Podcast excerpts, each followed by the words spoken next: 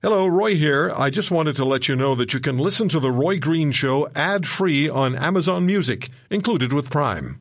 At Evernorth Health Services, we believe costs shouldn't get in the way of life changing care, and we're doing everything in our power to make it possible. Behavioral health solutions that also keep your projections at their best? It's possible. Pharmacy benefits that benefit your bottom line? It's possible. Complex specialty care that cares about your ROI? It's possible because we're already doing it. All while saving businesses billions. That's Wonder made possible. Learn more at evernorth.com/wonder. Tom Korski is the executive editor of Blacklock's Reporter.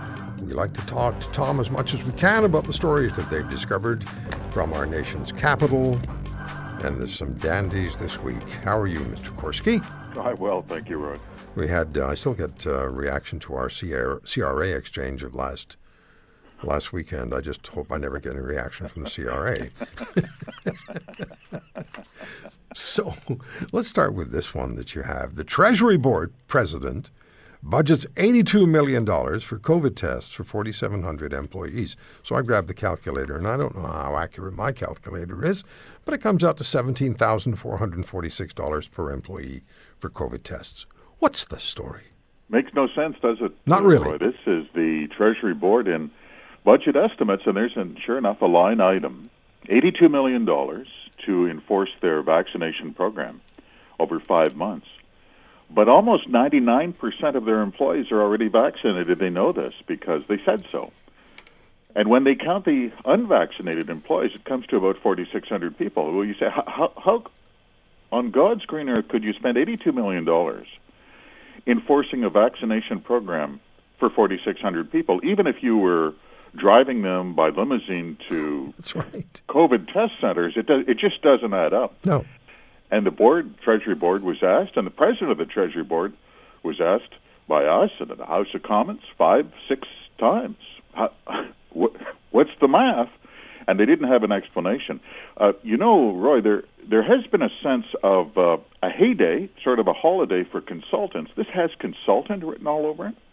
And indeed, one member of Parliament, uh, Kelly McCauley from Edmonton, asked if a certain Quebec engineering company was now in the COVID test. Uh-huh. Ah, Ah. could, Have to save those jobs.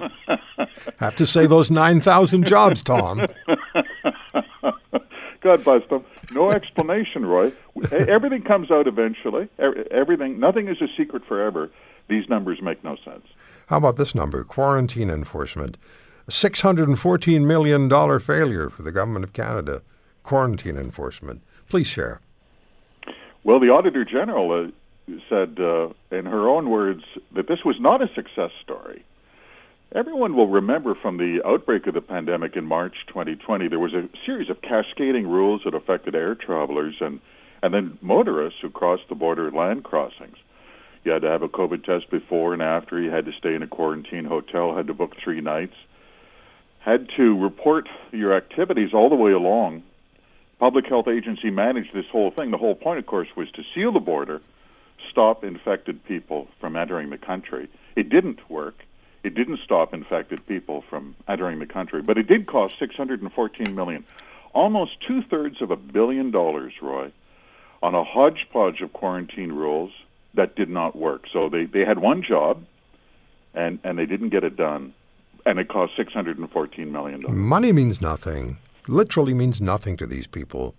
They, because nobody puts the brakes on them. As you pointed out, Yves Giroux, the parliamentary budget officer, who's been a guest on this program quite a few times and calls it like it is, he says, as you point out, that the federal government departments, well, what do they do with the unspent cash? There's a fiscal year. This is the this is the Christmas for public service managers. It hits at midnight on March 31st of every year when the fiscal year turns over.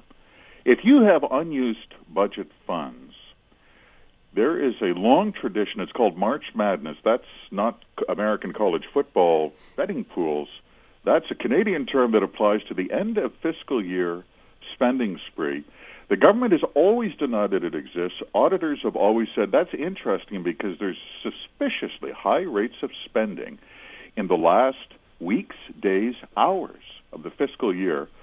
And Budget Officer Giroux, testifying in the Senate National Finance Committee, said, of course it exists. In fact, there's every incentive for federal public managers to blow through their unused budgets so that when you get your new budget That's on right. April 1st, they don't reduce it. March Madness, Roy. Very expensive. I had a government minister actually confess to that on, on the air one day.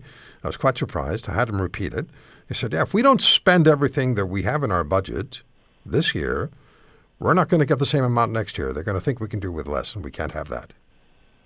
Ex- exactly. Now, what's the problem? Well, of course, problem is Problem. it's not their money. That's right. Oh, oh, oh, no, no, even sailors on shore leave don't spend like that if it's their money. Yeah. The problem is it's your money, and So- it's borrowed money. So, so Tom, on this, you know that cliche, spending like drunken sailors.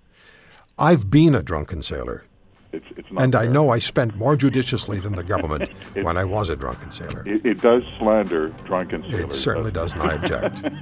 Sincerely object to that. No, strong letter to follow.